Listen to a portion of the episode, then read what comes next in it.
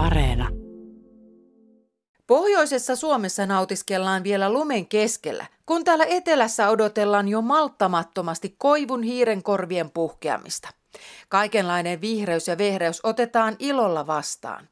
Toimittaja Minna Pyykkö kehotti parin viikon takaisessa ohjelmassaan seurailla tarkasti kasveja, sillä ne ovat paljon ihmeellisempiä kuin äkkiseltään tulee ajatelleeksi. Aivan pian kevään edetessä valkovuokot peittävät taas metsän valkoisena mattona ja kääntävät lehtensä ja kukkansa aurinkoon ja sulkevat ne sitten yöksi.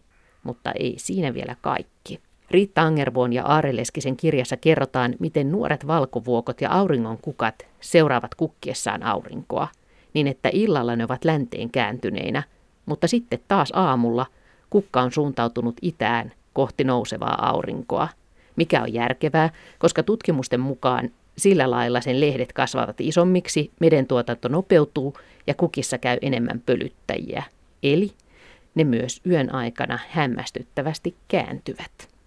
Kasvien vaivihkaiset öiset liikkeet eivät ole aivan uusi juttu, vaikka ne monelta ovat voineetkin jäädä huomaamatta. Nimittäin jo antiikin Kreikassa on havaittu, että monet kasvit voivat muuttaa asentoaan yöllä ja päivällä, ja Darwin, joka käytti suuren osan elämästään kasvien parissa, oli hyvin kiinnostunut niiden monenlaisista liikkeistä. Ja jo ennen häntä vuonna 1755 Linné kirjoitti tekstin otsikolla Somnus plantarum, kasvien uni.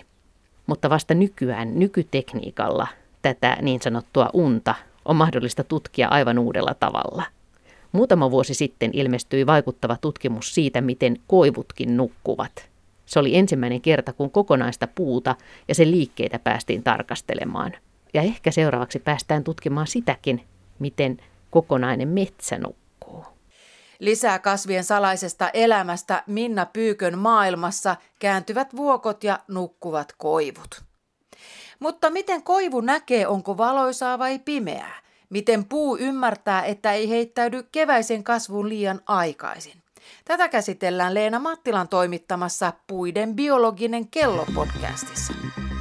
No miten koivu tietää, onko valosaa vai pimeää, että se näin niin tuosta vierestä katelle, niin vaikea kuvitella millä osalla se aistii sitä valoa? Vai no. aistiiko se jotain ö, tiettyjä aallonpituuksia säteilystä? Vai mistä se tietää, onko pimeää vai valosaa, professori Kurt Fagerstedt?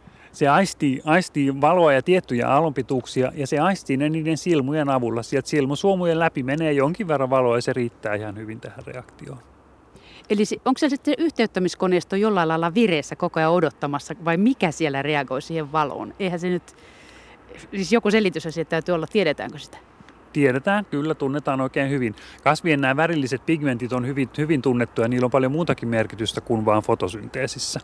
Et monet näistä pigmenteistä on nimenomaan sellaisia, jotka aisti jotain tiettyjä aallonpituusalueita, esimerkiksi sinisen valon aallonpituusalueita tai punaisen valon aallonpituusalueita.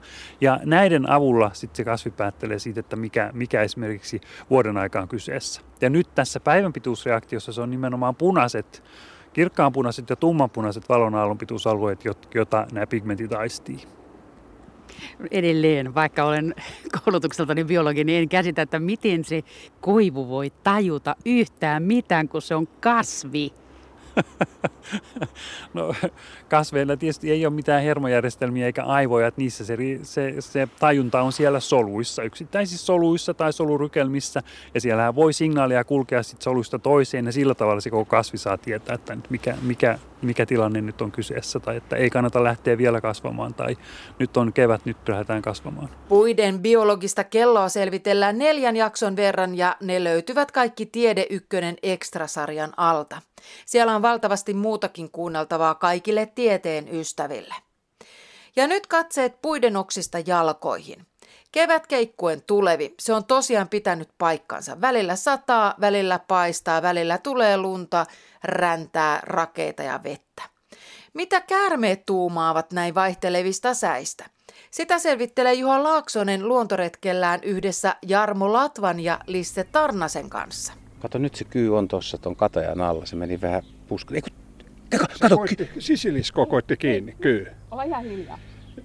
Ei ihan saanut, mutta ideana oli. Siinä sisilisko selvisi nippa-nappa, ellei tämä ehtinyt sitten paukauttaa sitä. Kyllähän sisilisko vähän matkaa juoksee, vaikka kyy siihen nappaakin. Tämä on ihan loistava valko. Tultiin tekemään siis kyyretkeä ja tutustumaan teidän uuteen kirjaan Kiehtovat kyyt ja kopparneisiin kalliolle. Tultiin aurinkoinen kevätpäivä, kevätaamu mitä parhaimmillaan. Kalalokit huutaa ja taivas on sininen ja kyitä on useampia. Ja heti päästiin niin kuin tämmöiseen tilanteen ääreen. Actionia oli oikein, näin on. Ja tässä mä tulin jo pikkusen sua aikaisemmin tänne ja kattelin tuolta, niin täällä oli seitsemän kyytä löytyi aika nopeasti. Että kyllä kyitä täällä on. Täällä mä oon usein kuullut, kun ihmiset juttelee, että he ovat innokkaita luonnossa liikkujia, mutta eivät ole koskaan nähnyt kyytä. Pystyykö tästä määrittämään sukupuoleen ja Poika. ikää? Poika. Mitä sanoisit iästä? Kolme. Tämä on heitto. Tämä on semmoinen nippanappa, saattaa olla tytöstä kiinnostunut jo tänä vuonna. Että se oli semmoinen 40-45 senttiä. Että kyllä se on jo ehkä kiinnostunut tytöstä. Sisiliskojen lisäksi. Mutta pojat siis lähtee ekana liikkeelle ja tarkoituksena on, että kerätään vähän lämpöä ja voimavaroja tavallaan, fyysistä kuntoa. Joo, tarkoitus on itse asiassa, että saisi siittiöt liikkuviksi, koska muuten se tyttöjen jahtaaminen on vähän turhaa. Tuossa ensimmäiset tytöt mä näin toissapäivänä tuolla Vantaan puolella. Siellä oli kolme kyytä oli ulkona, kaksi niistä oli tyttöä. Että yksi oli poika sitten. Moni kuulija varmaan tässä ihmettelee, että miten voidaan puhua käärmeistä, niin poika ja tyttö, että mitkä ne määritysperusteet pähkinänkuoressa on. Ne on oikeastaan aika helpot. Se ulkonäkö, eli hännän pituus. Tytöllä häntä on lyhyt, ohut, kapenee nopeasti sitten hännän tyvestä. Pojalla häntä on pitkä, hitaasti kapeneva. Siinä on pieni semmoinen niin kaventumakin saattaa joku nähdä sen kyllä, mistä häntä alkaa. Sitten pikkusen paksunee, mutta sitten hitaasti kaventuu loppuun asti. Miten se värijuttu, mikä on monissa vanhoissa kirjoissa? Siis periaatteessa pojat on harmahtavia ja tytöt rusehtavia, mutta se ei ollenkaan sataprosenttisen varma. Ja sittenhän niiden silmät on eri väriset. Pojalla on semmoiset puhtaamman punaiset silmät ja tytöllä vähän oranssin vivahtavat. Ja pakko vielä sanoa, että nämä ei ole nyt mitään mies- ja naisoletettu. Ja näissä näkee kyllä ihan selvästi, mikä se perinteinen juttu on. Juha Laaksosen luontoretkillä pääsemme metsiin, rannoille ja pelloille kokemaan ja kuulemaan todellista luontoa. Ja nyt vielä lopuksi rentoudutaan linnunlaulukonsertissa.